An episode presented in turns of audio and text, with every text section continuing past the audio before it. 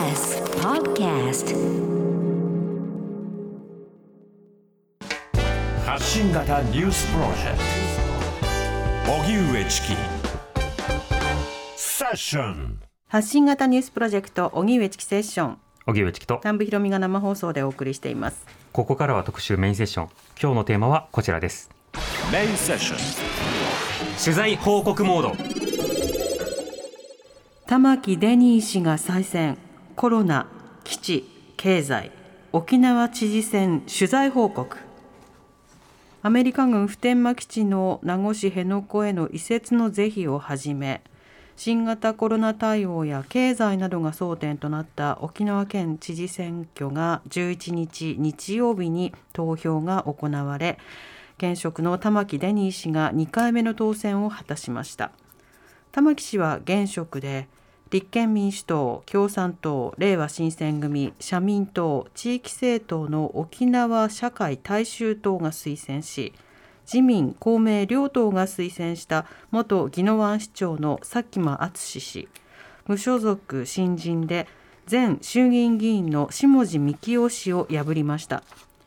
衆議院選挙や参議院選挙など国政選挙を取材してきたミュージシャンでラッパーのダースレーダーさん、芸人のプチカシマさん。沖縄で2人はどのような取材をして何を見たのか、一味違ったお二人の沖縄知事選取材報告です。はい、セッション22の時はね、沖縄県知事選、はい、そのために取材に行ってたんですけれども、まずコロナの増加ということと、加えてそのお昼に移動したことによって帰ってこれるのかなっていう、台風とかの、ね、直撃とかも懸念されたりもしたの で、ね、はい、ちょっと私は今回沖縄に行かなかったんです、そしたらお二人が、今日のゲストのお二人が行かれるということで、これは聞かねばならぬということでお招きしました、はい、ゲストご紹介します。スタジオにお越しいただきました。 T シャツがお揃いですね。ラッパーのダースレーダーさん、よろしくお願いいたします。はい、よろしくお願いします。そしてお笑い芸人プチカシマさんです、はい、よろしくお願いします。よろしくお願いします。お願いします。はい、華やか二人揃っての登場ということになりますけれども、たまたまね、TBS の外でね、はい、あったんですけど、あれ同じ T シャツですか。示し合わせてきたわけじゃなくって、たまたまです。全く同じ。待ち合わせに便利なんですよね。息ぴったりそうです。はい、確かに見逃さないでね、いけるっていうのとね、はい、でも気持ち僕かかってますから、さっき毎日新聞のCM が流れてて、ノンですって始まるんですけど、ノンですに聞き間違えちゃった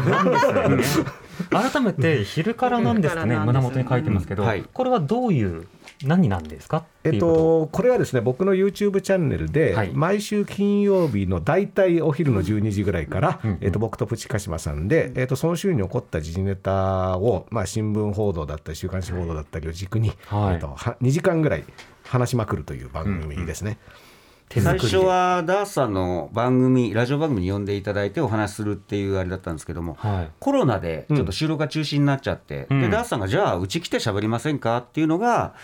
始まりですね。そうですね。だからもうコロナ日記みたいな感じです。この期間ずっと毎週金曜日喋ってるので、ある種ステイホームしながら配信してたわけですよね。で、タイトルなんでもいいけどどうするっていう、視聴者の方と決めてて、仮で昼なんですというのがあるので、昼からなんですっていう、もう 2,3 回で終わるつもりだったんですけども、3年やってるっていう仮なんですけどね。怒られたらすぐ変えるつもりです。今まだ怒られてないですね。まだですね。把握補足されてるのかな、どうなんでしょうね。どうなんですかね。たまにね、ハッシュタグが混ざる時がある。昼なんですのね、金曜日の昼とかにね。ありがたいです。そしてまたイベントにまで発展しましたよね。僕らはね、2ヶ月に一度ですね、有料配信ライブということで、いわゆる投げ銭をしてくれる方、本当にありがたいんですけども、それとは別にやはり2ヶ月に1回ライブ収支があれば、これだけでも一つ僕らのコンテンツとして、やっていけるんじゃないかと、続けるのにもね、でその中でね、チキさんにもそうですそうです、もうすでに出ていただいて、年末の顔でございますね。ありがとうございます。配信見てます。ありがとうございます。南部さんの話もよく月さんとは3人でしてますよ、はい、そうなんですよ。私のこと喋ってる、そうです南部さんなくして成り立たないセッションでございますということをいつも話してますけれども、そしてこのなんですシリーズ、はい、四国にも ね、選挙の時に衆院選の時にも行かれてましたけれども、その話もできればちょっと伺いたかったんですが、はい、で今回沖縄、はい、四国行こうとなった時はどういった、去年ですよね、衆院選があったタイミングで、はい、やっぱり選挙、僕らは畠山道義さんという選挙取材の師匠、はい、僕らの師匠がいるんですけども、はい、やっぱりその絶対に見に行って、ね、選挙戦の現場を見るっていうのがやっぱりそれによってすごい元気がもらえるっていう話を聞いていて、うん、でじゃあ自分たちもやってみようっていうので、うん、最初はこの面白そうな選挙区どこだろうっていうタイミングで、大島新監督の謎君が公開になってたのもあって、はいはい、じゃあ香川一区見に行ってみましょうっていうのが最初 で、これの時はもう本当最終盤の金曜日に行って土曜日取材して日曜日投開票みたいなのを香川一区でやって、でこれで味を占めて面白かった、選挙面白いってなって、うんうんうん、今年の参院選では今度大阪に行こうってなって、そうですね、はい、で大阪に行くときは最後だけじゃなくてもう序盤戦も行って、うんうんうん、で大阪もただなんかまんべんなく行くっていうよりはなんか視点見つけていこうっていうので、鹿島さんが年始ぐらいになんか菅直人さんが元気になってきたぞみたいな、はいはい、今年のね1月ぐらいにね、うん、対維新というので、維新ハンターみたいな、ね、はい、感じでツイッターで大暴れして、はい、なんか急に元気になっちゃって、うん、それも面白いよねっていうのを通常のお昼の昼からなんです会でやっていて、うんうん、じゃあ参議院選見に行くっていうのでどこを見に行けばいいだろう、うん、今回はね香川一区は正直映画の勢いそのまま映画鑑賞者としてね、うん、聖地巡礼みたいなのがあったんですけど、今回は自分たちの視点が問われるなと思って、うんうん、いろいろある選挙区の中から大阪がいいんじゃないか、うん、で菅さんがその大阪の特命担当になるっていうから、うん、はい、それについていけばなんかちょっとピリピリヒリヒリした映画と、うんね、ことも聞けるんじゃないかということで、うんうん、はい、そしたらなんかその菅さん自体が実は立憲の中でちょっと、うんうん、うざがられてる感じも後半になって丁寧な言い方をしましたけどね、うざがられてる、つまり菅さんがその維新に対して戦うリベラル宣言っていうのを今年1月ツイッターでやりましたよね。戦うリベラルっていうのは維新に行っているようで内部に行ってるんじゃないかっていう見立てを立てて、うん、泉路線とかね、そうです、うん、提案型とか言ってるけど、はい、俺たち戦うリベラルだろうっていう刃が誰に向けられてるのかっていうのがね、はい、だから前半は僕らが行くと可愛がってくれたんですが、後半菅さん戦うリベラルまで言うと、うん、お付きの人が引き剥がすんで、うん、それがもう皆まで言わせないってなるほど面白くなりましたね。菅さんもともとね、はい、本当に戦うアクティビスト、はい、出身の方だったので、はい、その意味でも異色の総理大臣経験者ということがあるんですけど、うん、はい、ちょっとその雰囲気だけでも党内のピリついた感じというのが伝わりますね、はい、うん、ちょっとそれが面白かったですね、うん、でその時に大阪に行って、はいはい、そして今回沖縄県知事選ということです、はい、これどうやって決まったんですか。これも実はでも選挙取材をしようってなった時に、はい、やっぱ沖縄、今年は沖縄、はい、今は復帰50年ということもあって、沖縄はむしろ参院選とかどこにする前から沖縄には行きたいっていうのは決めてましたね、話してましたね、はい、で僕ら本土の人間でつどつどその沖縄選挙のことがあったり何かニュースがあるときにああそうなんだっていうふうには考えるけれども、はい、でも僕らはやっぱり沖縄の選挙ってこれは国政選挙と一緒だ、うん、もう僕たち全員が関わっているイシューについて、うん、沖縄の人たちだけに毎回決めさせているっていうことを僕らどう考えるかっていうのはやっぱり現地に行って、はい、でそこで実際に体験してこようっていうのと、ただ選挙戦の取材をするっていうだけではなくて、はい、じゃあ辺野古の問題っていうのがつどつど言うんだったらそれは一体どういう場所でどういう雰囲気なのかとか、うんうん、じゃあ普天間ってどういう場所なのかとか、うん、なんかそういうのを含めて取材してこようっていうのは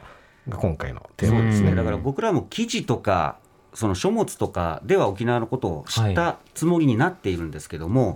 い、実際自分のことを考えてみても仕事とか家族とか観光とか、うん、その快適な沖縄しか実際は知らないわけですよね、リゾートとしてのそうです沖縄だから、それもう日常の普段の沖縄をちゃんと見なくちゃいけないなとずっと思ってたので、ダースさんにもう年始めに今年は沖縄を絶対やりましょうと、うんはいうん、であと畠山さん、その万有の僕らの師匠である畠山さんが選挙はお祭りだ、フェスだっていうのをずっと唱えられていて、うん、でその著書の中でもねコロナ選挙万有記っていうのがあるんですけども、こんなこと書かれてるんですよ、はい、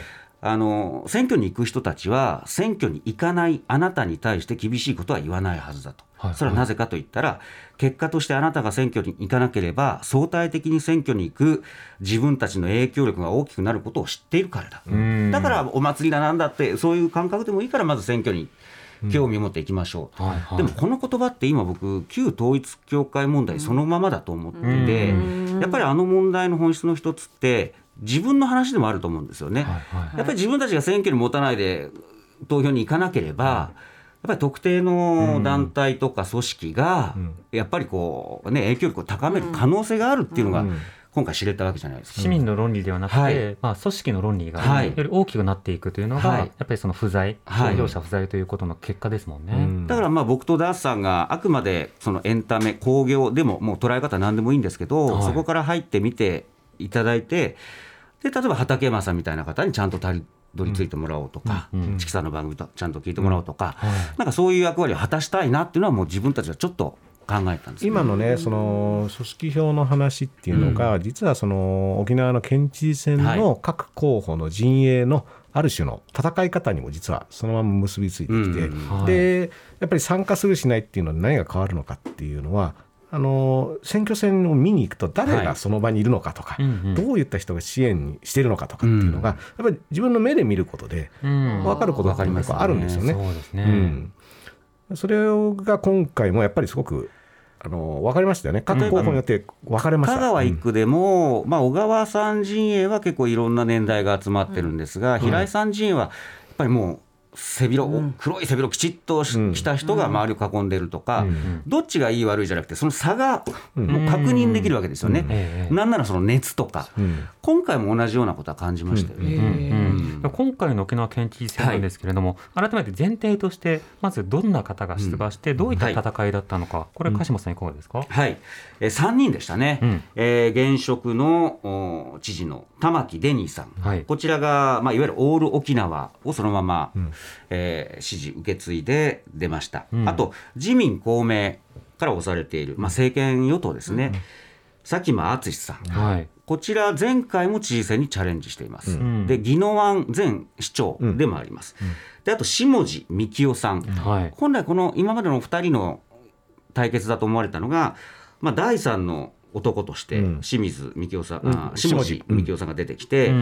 この方はもともと自民党とか国民新党とか日本維新の会とか、あとカジノでうんぬんっていうなんか話があったりとか、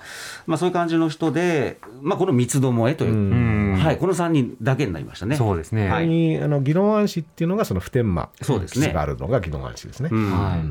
ということで、今回玉木さんがね、本当に8時にですぐさま当確が出るように、圧勝という格好になったんですけれども、当然お二人が行かれた時はまだ選挙結果が出る前だったので、じゃあどこに行こうということでどんな取材だったんですか。まずはね、各候補、最初に8月の25日に選挙が始まったんですけれども、まず各候補のそのスタートをまずは見てみようというのがあって、で25日に始まると思ったら、始まる前の日に下地幹夫さんが総決起集会っていうのを、総決起集会っていうなんか呼び方も沖縄独特で、これは各候補総決起集会っていうのをやってて、佐喜真さんは野球場とかでやってるんですね、規模がね、なんかすごいんですよね、で下地さんも総決起集会を前の日にやって、僕ら間に合ったので見に行ったら、街宣車が花で埋まってるんですよ。なんか花、もうお花で埋まってて、なんかそのお花が置いてある、台が置いてあるのかなと思ったら街宣車だったみたいな、だから僕ら選挙演説見に行こうってで遠くから歩いていくじゃないですか、そしたらお花しか見えないんですよね、植物園みたいな。でも華やかではありますよね、だからそれだけインパクトを残そう、でそのお花もオレンジ色が下地さんカラーなので、オレンジ色のバラの花束を持って、でオレンジ色のスーツで、全身オレンジ色で、あと沖縄の選挙戦って結構音楽を各陣営かけて賑やかにっていうので、で下地さんあれモンパチのね、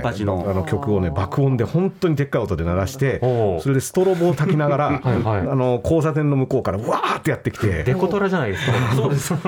オレンジ色のおじさんがバラの花束抱えてくるわけです。モンパチで。すごい。もうその時点で僕ちょっとやられちゃって、これ何なんだろうっていう。で先導するスタッフが踊りながら、お祭りみたいな感じでわーってやってって。でその花もその下地さんが、うん、これね前の日に寝てたら深夜1時に思いついたんですとか言ってて、で深夜1時に思いついてそこからスタッフに花屋を集めさせたって言って、深夜1時にちょっとなんか危なっかしいなのように言ってるんですけど、周り大変だろうなって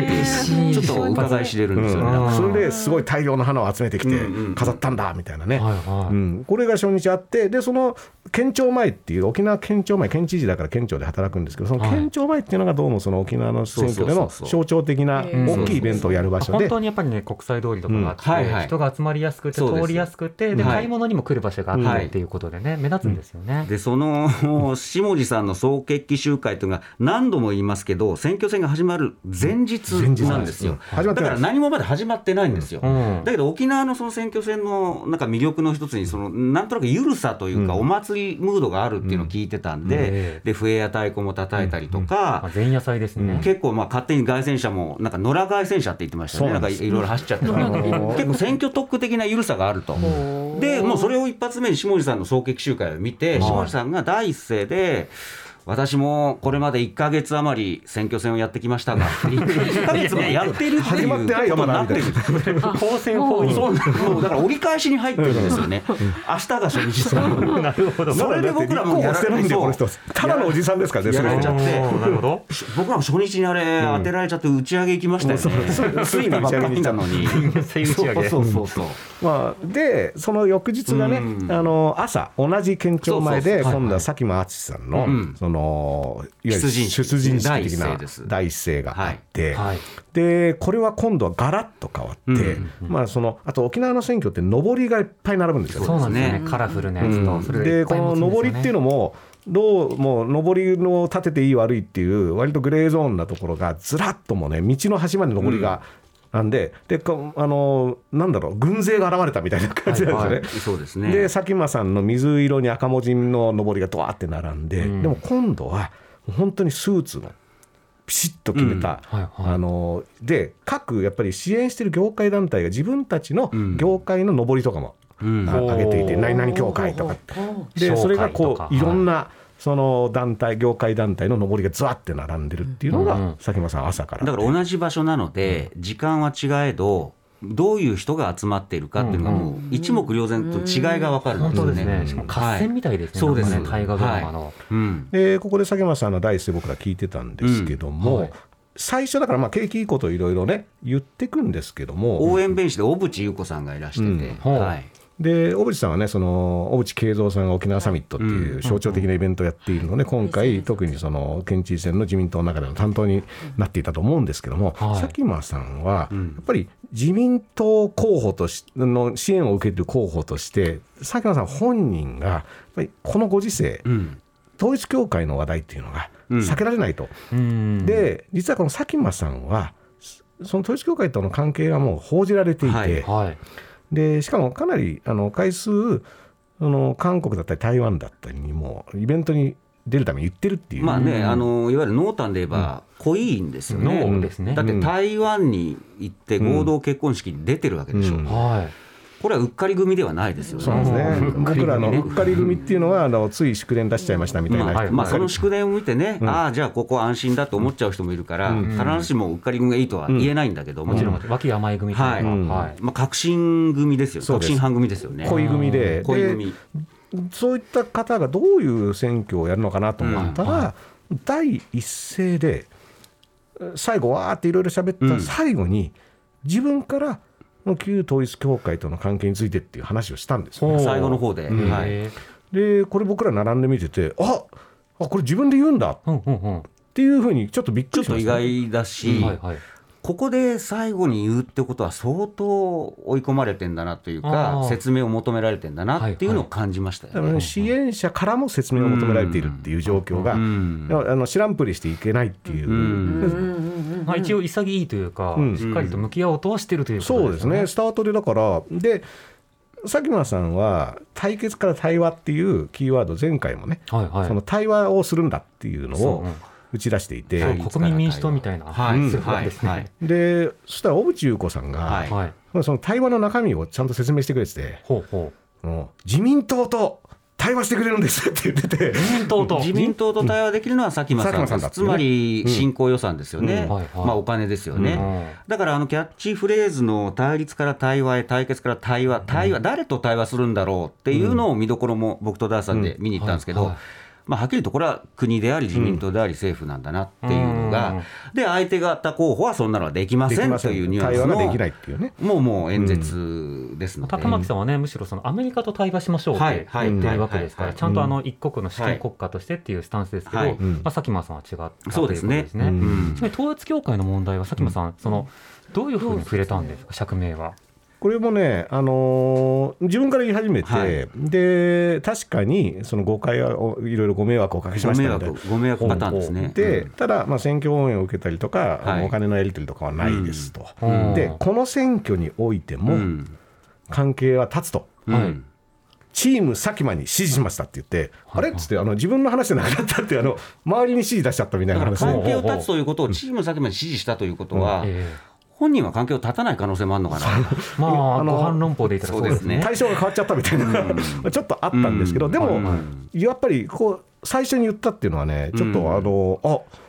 面白いなっていうのと、あと、現場は盛り上がってましたよね、佐喜眞さんのその題してはね。ただ堂々というとりはなんか本当に最後にっていう感じでちょっとむにゃむにゃっといった感じなので、触れましたよみたいな。そうです、じゃないともう記者にずっと言われるから、で多分言ったので、言いましたっていうのはもう言えるっていうぐらいは言ったと思うんですよ。みそぎみたいな、そのことについては自分でも言いましたのでっていう、で夕方に同じ場所で、玉城デニーさんはその地元うるまでやって、辺野古のゲート前で、の演説も僕ら見に行ったんですけども、その後やっぱりその同じ県庁前でも夕方玉城デニーさんもやっていて、これ3人ともやっぱ登場する場所が違うんですよね、下地幹郎さんは交差点の向こうから爆音とともにやってきて、で佐喜眞さんは街宣車がピューってこう乗りつけて現れて、で玉城デニーさんは県庁って横が坂になってて、もう坂から車が降りてくるっていう、このだから待っている人からすれば坂道からずっとこっちに車が向かってくるのを見せる演出、確かに特撮みたいで、会場入りの仕方がそれぞれ違うっていうね、これも結構見どころだったですね、同じ会場だったんですけど、三者三様ですね、だからそれで3候補はとりあえずなるべく同じ回数で、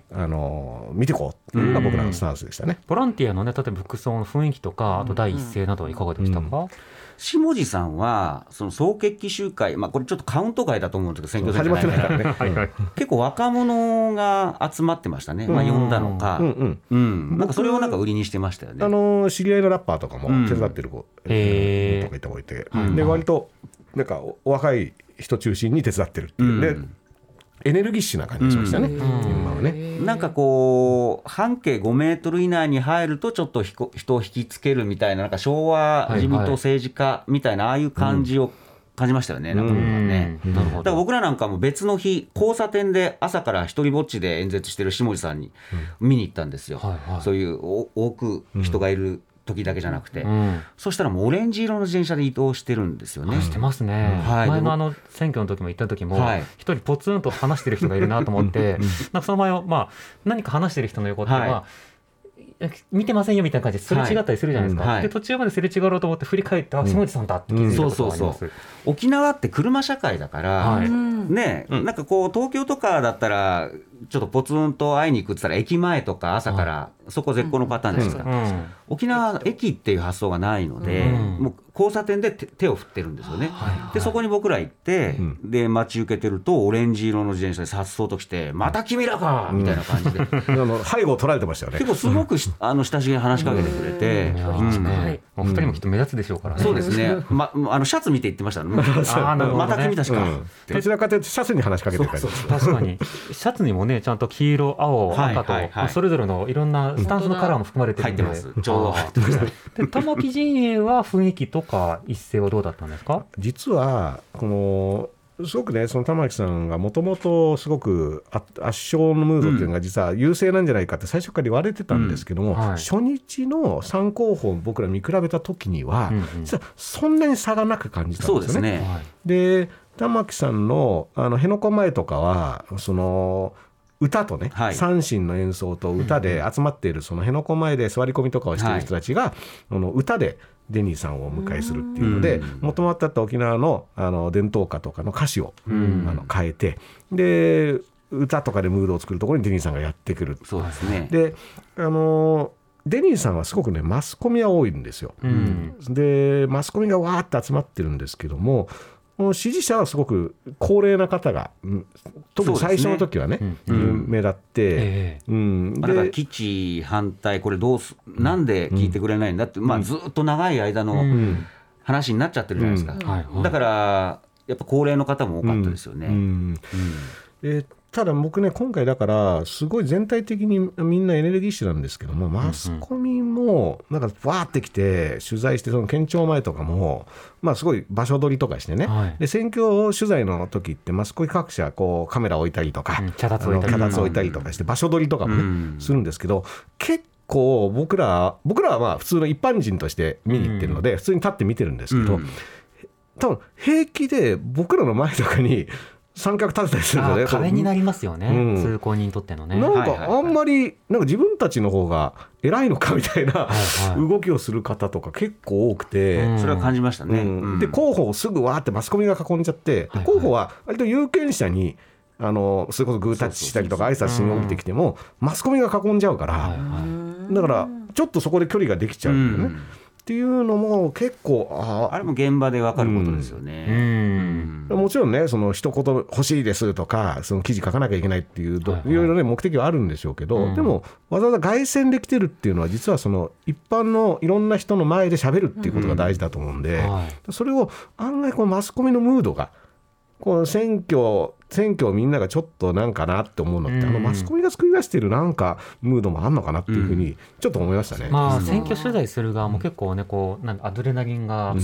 バンバン出てる、ドーパミンがバンバン出てるというか、興奮状態になるのでちょっといったるぞみたいな、ちょっと血気盛んな部分もありますけど、でもやっぱりその演説を聞きたい一般の方々、つまり街で会いに行ける選挙というのが日本のスタイルということになるので、それに合った選挙取材の在り方というのはこれ探らなくてはいかんですよね、お二人その第一声だけではなくて、そのいろんな候補のいろんな場所での集会とか、いろいろ行かれてますけど、鹿島さん印象に残った取材というか場所というのはいかがですか？佐喜眞さんがなかなか見つからなかったんですよね対話って言ってた人なんですけど、で石原さんの時も見つからないって、そうダースさんそういうイメージだった。僕は石原さんも探すの大変でした。佐喜眞さんなんでそんなに大変だったんですか？なんか情報 SNS で例えば今日何時からどこへ行けますってこまめに発信するのが普通じゃないですか。最近皆さんそうするんですね。1時から5時の間にここら辺にいるかもしれません的な、なんかそういう緩いな、すごい緩いクイズを与えられた感じで確かにクイズだ。1時からねだから4時間の間ここら辺にいますみたいな感じで、だからおろくっていう場所だったんですけども、割とあるんですよね。で僕ら車で、レンタカー借りてみんなで回ってたんですけど、で現地に詳しい運転手さんにずっとじゃあここですねこの地域だったらっていうの、誰もいないんですよ、なんだろうこれと思ってね、ずっとね車回りながらで、もう窓をね開けて凱旋のスピーチの音とかが聞こえたら、その方角をあっちの方から聞こえたみたいなので探すっていうのをやってたんですけども、これでこう車走らせてね、したらあなんか今凱旋者の声聞こえなかったみたいなのでパッつってあっちにあっちにいるっつってわーって言ったら、県議の補選もやっていて、県議補選に出てた上原海座さんってね、これがまた青で。青のね上りを立ててて、で佐喜眞さんは水色なので、佐喜眞さんいたと思ったら上原海座さんだったみたいなので、違ったっていうそれぞれで大事だけど今回じゃないっていう格好だった。なんか陣営なんか自民党ね公明政権与党に支えられてる割には陣営のなんかこうなんか仕切りが悪い感じがします。覇気というか、もちろん選挙戦などはこれ結構そのストリート派なのか集会派なのかいろいろ分かれて、特に与党系とかその岩盤が厚いようなところだと、もう支持母体のさまざまな団体のところに挨拶行く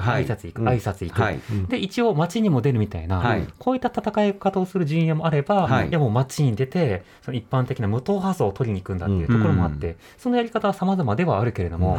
4時間の間っていうのは結構一応外に出てるっぽいんですよね、で目撃情報はない。だから畠山さんも同じ時間、僕らとは違う車でご自身の車で探し回ったんですけども、もう見つからないのでツイッターで目撃したら連絡してくだ、教えてくださいっていう公開捜査を、公開捜査をね、すごいポケモンみたいに、ね、そうなんそうなんです。ミニル探すときとか、レアポケモン探すときって、みんな見つかったやつを探しますよね、はい、ツイッターでね。だからなんかね、インスタとか選挙、最近はやっぱりみんなSNS を使って選挙をやるので、はい、でその佐喜眞さんもインスタは公開してて、で割と更新するんですけど、やった後に上げるので、そこにいたっていうのは分かるけど、今どこにいるか分かんないっていうので、あ、5分前にはここにいたっぽいぞみたいなのをインスタとかで探していくっていう。だからこれ情報をこう例えば公開しない手段なのかなと思いきや、僕らやっぱりこうね、じゃあ選挙事務所に行って直接聞いてみようって言ったら、スタッフの方がいやすいませんちょっとそういうことなんでぜひ探してくださいっていう、なんかむしろ頼まれちゃったんですよ。そうそう、我々も困ってるんですみたいなね、どこにいるかみたいな。なんかその最終日の朝っていうのがちょうど那覇の高校で模試をやっていて、で高校生が模試をやってて、しかもコロナ対策で窓を開けなければいけないから、その高校の近くで選挙運動をすると、まあうるさいから模試の邪魔になってしまうという理由はあるんですが、でそれで、場所を急遽変えなきゃいけなくなって、那覇市全域のどこかにいますっていう情報しか与えられない、なるほど。で那覇広いんですよ、那覇市っていう。例えば他の候補みたいに那覇から違う地域でやるとか、なんかいろいろ考え方あるんでしょうけど、まあ、こだわってましたよね。那覇でやるけど場所は分からないで、選挙スタッフももうできそうな場所でやっているので、自分たちも分からないんですって事務所の方に言われちゃって。あとこれ後半なんとなく見てて気づいたのが、例えば選挙最終日とか、玉木さんにはその野党の5党首が集まって応援演説をして、まあすごい華やかだったんですけど、気づいたら佐喜眞さんに応援弁士って中央からって小渕さんしか来てないんですね、最後のね、最終日とかね。これ何なんだろう、でこれは選挙戦終わった後、沖縄タイムズとか琉球新報とかの総括記事を僕、今も読んでるんですけど、そうするとどうやらその序盤の情勢でちょっといまいちで、だんだんこう熱がこう冷めてきて、事務所に集まる支援者の数も一人と一人減っていくみたいな、そういう記事も実際あったので、そういう中で佐喜眞さんは、畠山さんよく孤独な戦いをしていたんじゃないかという見立てもあるんですけどもね。何人かで応援演説に、個人のそれぞれの議員さんが来られたり、一応自民党の方は来られてはいましたけど、閣僚クラスとか、そうなんです。それこそ前の例えば時の菅さんとかが来て、携帯料金値下げとか、名護市長選の時とかもね、小泉進次郎さんとか割とその人気のある弁士をどんどんと派遣して、もう選挙自体を盛り上げるっていうことを自民党もやってたんですけど、佐喜眞さんにはちょっとそういったね、ムードがなかったんですよね。もしかしたらこれはっていうので、早々にもうちょっとこうね、いつも中央とパイプがある側ですということをアピールするじゃないですか、で今回は複数の議員の方が応援に行っているということだったんですけど、例えば自民党の和田政宗さんが応援演説に行って、その後ツイートしてるんですよね、その時に本日は台風対応に、第一に当たるというようなこともお書きになってて、こうした時自民系知事であればより緊密に国と連携が取れるって書いて、これ結構な反響を呼んでたんですけど、自民党の方じゃなければ災害対応に連携が取れないってことなの、そうですよね、それってどうなのと、どんな人だろうとやっぱ連携取るの大事じゃないかっていう、反響が大きかったんですけど、まだこのツイート消えてないので、じゃあそのパイプの意味っていうものがどうなのか、これ考えなくちゃいけない。これね、だからその台風対策なんていうそのインフラの問題って別にその日本国民のね、全体に対する話なので、別にどこ支持とか関係なしに政府はやるんだよって話なんですけども、同様のロジックってその沖縄の振興予算でも、どうも佐喜眞さんは自分が知事になると3500億円の振興予算にその太田知事の時代ぐらいまで戻すんだってことを割と平気で言うんですけども、この沖縄県の予算って知事がどっちの党派かによって差配されるものであるのかっていうのは、そもそもその、点はもうちょっとちゃんと説明してもらわないと。そうですね、露骨に出してましたよね、今回だって8月末にね、200億ですか、自民系が取ったら金が来るよっていうのは、まさにその金で基地を押し付ける構図そのものの再生産があると同時に、小渕さんとかもやっぱり対話っていうものは開かれてるんだ、ただ対話する側の閣僚が応援に来ないというのは、なんだかやっぱり不思議な光景ではあったんですね。対話してないのはどっちなんだろうっていうふうにも感じますよね、うん、その対話の主語がやっぱり不明確で、うん、その和田さんみたいな話をしてると、あれこれじゃあ政府側が対話をしないのっていう、うん、そういう主語にも感じられますよね、うん、でこういった問題が、まあ、その沖縄という場所にこう集中しちゃっているっていうのはやっぱり今回の、はいはい、選挙でもやっぱりすごく分かりましたよね。やっぱりいろいろ質問してみると人柄が見えてくるっていうのが、ね、僕らはやっぱりジャーナリスト記者ではないので、うん、僕らならではの質問もできるだろうなと思って、うんうん、ちょうど選挙で始まる時に地元紙を見ていたら、まあいろいろインタビュー政策公約が載ってるじゃないですか、はいはい、そのうちの一つに好きなテレビ番組っていうのがあって、うん、そこで、まあ、デニーさんと下地さんはNHK の朝ドラちむどんどん、はいはい、あれ沖縄が舞台ですよね、はい、うん、で佐喜眞さんも好きな芸能人文化人で主人公 の名前を挙げてるわけですよ、うん、はいはい、ということは3人ともちむどんどんを好きって言ってるわけですよ、うん、はあはあ、でこれ本当に見てんのかなと思ってでこれ確認すれば多分これ質問ですからね、はいはい、質問に平気で嘘を答えるそういう人柄とか見えてきちゃうんじゃないかって、うん、その辺当てたらどうなのかということはご時代に伺いたいと思います。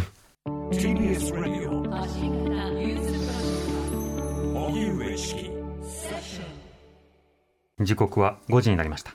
荻上チキセッション、今日のメインセッションは玉城デニー氏が再選、コロナ、基地、経済、沖縄知事選取材報告ということで、スタジオにはラッパーのダースレーダーさん、お笑い芸人のプチカシマさんお迎えしてお送りしています、はい、よろしくお願いします。さてちむどんどん候補者は見てるのかと言わない、はいはい、大事です。神は細部に宿りますからねご時世また来ましたけど、はい、で結果どうだったんですか。まず下地さんに直撃したら、はい、どこが好きなんですかって聞いたんです、うん、それは三者さん同じ聞き方、いい聞き方ですね、はい、うん、そしたら沖縄の男のだらしないところかなって、うん、じゃあ誰が好きですかって登場人物で、うんうんで終わっちゃったんですよねなんかだらしなさが描かれてるっていうのは結構話題になってるので、なんとなくは見てんのかなっていう。で次佐喜眞さんですよ。佐喜眞さんなんかもうツイッターでも今日またちむどんどんですみたいな感じでずっとやってるので、これ語れるだろうなと思って直撃したら、見てませんって言ったんですよ。見てないの？見てないんです。だから、うん、あれ即答でした。ちょっと笑っちゃいましたよね。前選挙戦の中で佐喜眞さんが最も早く答えた瞬間、すごく力強い。ただ最近は忙しくて見てないのかなと思って、それ取りためてるとかね。はい。うん、で聞こうとしたらもうさーっと言っちゃって。じゃあその連追は何だったんですかね。うん、まあ、だからアピールでしょうね、うん、見てますよ感。結構佐喜眞さんって他の政策でも今回特徴的だったのが普天間返還を2030年までに実現させるって言って、うん、はい、それ急に言って同席していた国会議員もあんなこと言って大丈夫かっていうのが序盤から言われたんですよ、うん、結構なんかきっぱり言っちゃう、うっかり言っちゃうタイプなのかなっていうのが硬い質問から柔らかい質問でちょっと見えたんです、うん、受け狙いで見てますよといい、はい、でも実際見てないとか、はいはいはいはい、パキッとしてるようでしかしその内実はという感じですね。そうですそうです。で肝心の玉城さんで聞いたら、うん、あのドラマはまさしく僕が子供の頃生活していた時のそのまま描かれているので僕は大好きですね、うん、で言葉もあれ本当は、北部の訛りはちょっと違うんだけど、うん、まあ、一般的な言葉で話されてますけど、うん、まあ、僕はでも違和感ないですよ、うん、とにかくひたすら懐かしいです、うんやっぱり見てるんですよね、うん、だからこれ質問の答え方としてこれは間違いなくちゃんとアンケートその通りだなっていうのは分かりましたけどね、うんうん、なるほどね。結構三者三様で面白かった。確かに。でこういった質問ね、うんうん、だからこの程度の質問だから適当に答えましたというのだったり、うんうん、あるいは見てないものを見てると言っていたりっていうのは、じゃあ他の質問ではちゃんと答えるってるっていうことになるの、うん、っていうのはやっぱりちょっと見えてきますよね。普天間30年返還とかまさにそのきっぱりすぎて、うん、って本当にザーザーさせたので、うん、はいはい、やっぱそういうとこかなと思いましたけど、ね、だから普天間のね僕ら辺野古とかにもお話聞きに行って座り込みされている、うん、高里鈴代さんっていうね、そのオール沖縄の市民代表の方とかの話も伺ったんですけれども、はい、やっぱ辺野古のゲート前行くとそのもういろいろなデータが書いてあるんですよね、うん、その天年度のところに、うん、で最低でも後期12年って書いてあって、うん、今2022年だから、うん、もう最低でも後期12年2034年まで、うん、一番うまくいったとしても辺野古の新基地建設にはかかると、うん、でも30年に普天間返しちゃうってなると辺野古できてないうちに返せるんだったら作らなくてよくないっていう話がそもそも出てきちゃうんですよね。しかもさっきもさ4年前に出た時は基地問題に触れなかったわけですよね。触れないで批判されて今回出てきたら容認した上で、はい、うん、いやでも普天間は30年ですって、うん、逆になんか言い過ぎてえっていう感じ、うん、はいはい、不可能な、ね、そのプロセス、はい、計画を立てるというのは、例えば今辺野古だとその地盤がマヨネーズ上で、はい、そもそも工事の限界があって、うん、でなおかつそもそも その文書開示とかさまざまなそこで雇われているお金とかの配られ方とか、はい、いろんな問題が指摘されているから透明化しましょうということまで言われてたりするじゃないですか、うんうん、こういった一個一個でも見えてくる点ありますけど、そうですね、田川さんは今回の取材の中で印象的な場面はいかがですか？僕はね、いろいろあった中でやっぱり選挙中のデマがね、うん、しかも SNS 上とかの本当にデマが飛び交っていて、はい、実は今回琉球新報と沖縄タイムスはファクトチェックの、記事を作っていて、うんうん、でただし本当はファクトチェックっていうのは各候補の政策とかが実現可能なのかとか、出しているデータっていうのが正しいのかっていうのをチェックする意図で始めたのが、うん、特に沖縄タイムズとかはもう途中からは吹き荒れるデマを訂正するのにもうほとんどリソースが使われてしまって、でしかもこれがどうも沖縄以外の場所から沖縄に向けて、うん、いろいろなデマ、特に玉城陣営に向けてのデマが多くて、多いですよね。いろんなコラージュとか見ましたね、はい、なんか現実にはないような画像とか、はい、一部を切り抜いて、うん、その切り抜いた画像に別の意味を付与するようなものがありましたね。で玉城氏が当選したら中国と、ね、なんか組んで独立なんか言うんですけど、うんはいはい、でも玉城さん現職でこの4年間やってるんですよね、うん、この4年間を知らずになんでそういうこと言うんだろうっていう、うん、小長さんの時も言われてましたよね。そうですそうです。もう前の県知事選の時から言われていて、で、まあ、ツイッターとかってそういった発言をしている人がどこにいるか現在地をアカウントに出している人も多いんで、見てみるとやっぱり、まあ、日本各地にいるけど沖縄県民よ目を覚ませみたい なんかそういう言い方をして、うん、このままだと中国に変わってしまうぞとかね、はいはい、でこの現象は何なんだろうっていうのはやっぱり僕もすごく気になって、うん、でいろんな選挙のたびに怪文書だったりデマだったりっていうのは全国の選挙で起こるんですけども、はい、この沖縄の時にはやっぱりすごく沖縄っていう場所自体に対しての差別的な、うん、そうだよね発言っていうのがすごく含まれていて、うん、反中や反共っていうロジックがよく使われるじゃないですか、うんうん、でも沖縄の県知事選挙での例えば基地の問題で、うん、例えば辺野古とか普天間とかそこについてはいろいろ言うけども他の部分についても全部取っ払ってくださいとか、うん、あるいは日米の同盟そのものをなくそうとか、うん、中国の方に行きましょうなんてことは一言も言われていないけれども、うん、そういった懸念になるような仕方で、うん、あっちに行くと怖い目に遭いますよっていうようなことが飛び交いますよね、うん、それが日常でしたよね、うん、だから本当に今もね忘れられない言葉があるんですけど、はい、玉城さんの演説を見に行った時、うん、結構女性たちがですね、うん、独自の玉城グッズみたいなのを作って、うんはいはい、まあ、アイドルを応援するように、うん、なんか踊りながらこう応援してるんです、うんはい、で僕楽しそうだから楽しそうですねってお声掛けしたら、まあ、確かに楽しいですよと、うん、まあ、でも楽しくやらないと心が折れてしまうんですよね、うんまあ、要は何回やっても民意が反映されないっていうのもそれ理由の一つだろうし、うんうんうん、もうデマとかヘイトスピーチですよね、うん、もうどんどん飛んでくる、うん、だからもう楽しくやらないともうダメなんですよ。だからそれだけはちょっと、まあ、配信とかどっかメディアでも伝えてくださいっていうのは本当に言われました。本当はしんどいんですっていうことを最後分かり際にね、うん、おっしゃっていて、でそれはすごくやっぱり重かったですよね。だからこれ最初のテーマでもあるんですけど、沖縄の選挙戦ってすごく賑やかで楽しそうでお祭りで確かにそうなんですけども、やっぱり要所要所で歌を歌って楽しそうなんですけども、それやっぱり歌わざるを得ないというか、それがもう唯一のそれこそアイデンティティというか表現手段なんだろうな、うん、それに乗せてね、うん、高江の映画ドキュメントでも涙流して地元の歌を歌ってたじゃないですか、ね、うんはいはい、なんかそこに直結するので、その楽しい選挙っていう意味合いっていうのも改めてちょっと考えましたね。そう、そこには意地味じゃないというものもあるわけですよね。はい、尾長さんが勝ち、玉木さんが勝ち、その間住民投票も行われて、はい、そこで民意というものは示され続けているが、それを聞かないのは本土および46都道府県およびアメリカ、はい、この構図というものがどうなのかということも考えなくてはいけない。はい、ようちゃんさんからのメールでも、はい、やはりデニーさんが当選すると政府は沖縄の予算を減額して経済が厳しくなるという飴と鞭の行動の中で暮らしているのをどうにかならないのかなと思いますと、こうした一つ一つの、ね、問題、それからコロナ、いろんな論点があるので、そうした論点をこういった現場の報告を聞いた上でどうしていくのかということを考えていくことが必要かなと思います。はい、で、お二人が、ね、取材している様子はこれだけではなくて、そうなんですよね、いろんな候補者に直撃してるんですよね、はい、結構ね、ちむどんどんだけじゃないですよ。だから僕さっきまでに最終日には、まあ、なんで台湾の統一教会の合同稽古誌出たんですかっていうこと、はい、まあ、デマのことですよね、ダースさんはね。僕はデマのこともちゃんと候補に聞いてますね。これは玉木さん、佐喜眞さんに聞いてます、ちゃんと、ダースさんは、どういう答えがっていう、はい、その答えを知りたいという方、これイベントのアーカイブ配信が売ってるんですよね。はい、はい、来週月曜いっぱい24時まで19日まで、はい、そうなんですね、土日に見ると、はい、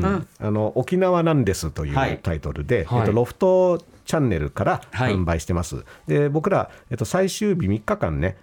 最終日の土曜日、はい、そして投開票日の日曜日11日、そしてその翌日12日、こちらはその畠山西芳さんと津田大介さんをゲストにお迎えしてトークしてるって3日間の配信を今もアーカイブで販売中です。あとやっぱり僕らも本土から行ってお話を聞いてるという立場なんで、やっぱり現地の人に話を聞こうということで、専門家にいろいろお話を聞いて、高里鈴代さんのその辺のこのゲート前のでのお話、はい、あと、沖縄国際大学の前のまり教授の、普天間に関するお話っていうのをそれぞれ1時間、普天間基地目の前にあるんですよ。それでこう解説してくれて、それ1時間ずつぐらいお話があるので、本当にヘリの音とかね、はい、うるさくてね、はい、大変な状況で、普天間もなんかどんどん新しい建物が建ってて、これ見るだけでも動くつもりないでしょっていう、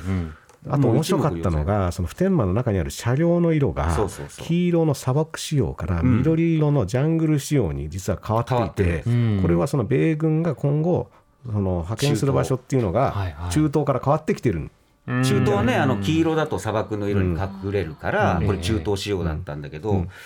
なんか緑色で山、例えば教授は、まあ、例えば北朝鮮とか、そういったものを砂漠の中東よりは想定し始めたんじゃないかとか、そのあたりの、ね、話を、ね、はい、さらに聞きたいという形は、はい、形はまで購入できるそうですので、袋閉じみたいな、なんかこうやってますけど、続きを見たい方はここを聞いてくださいですね。ダースさん、プチカシマさん、はい、ありがとうございました。ありがとうございました。荻上チキ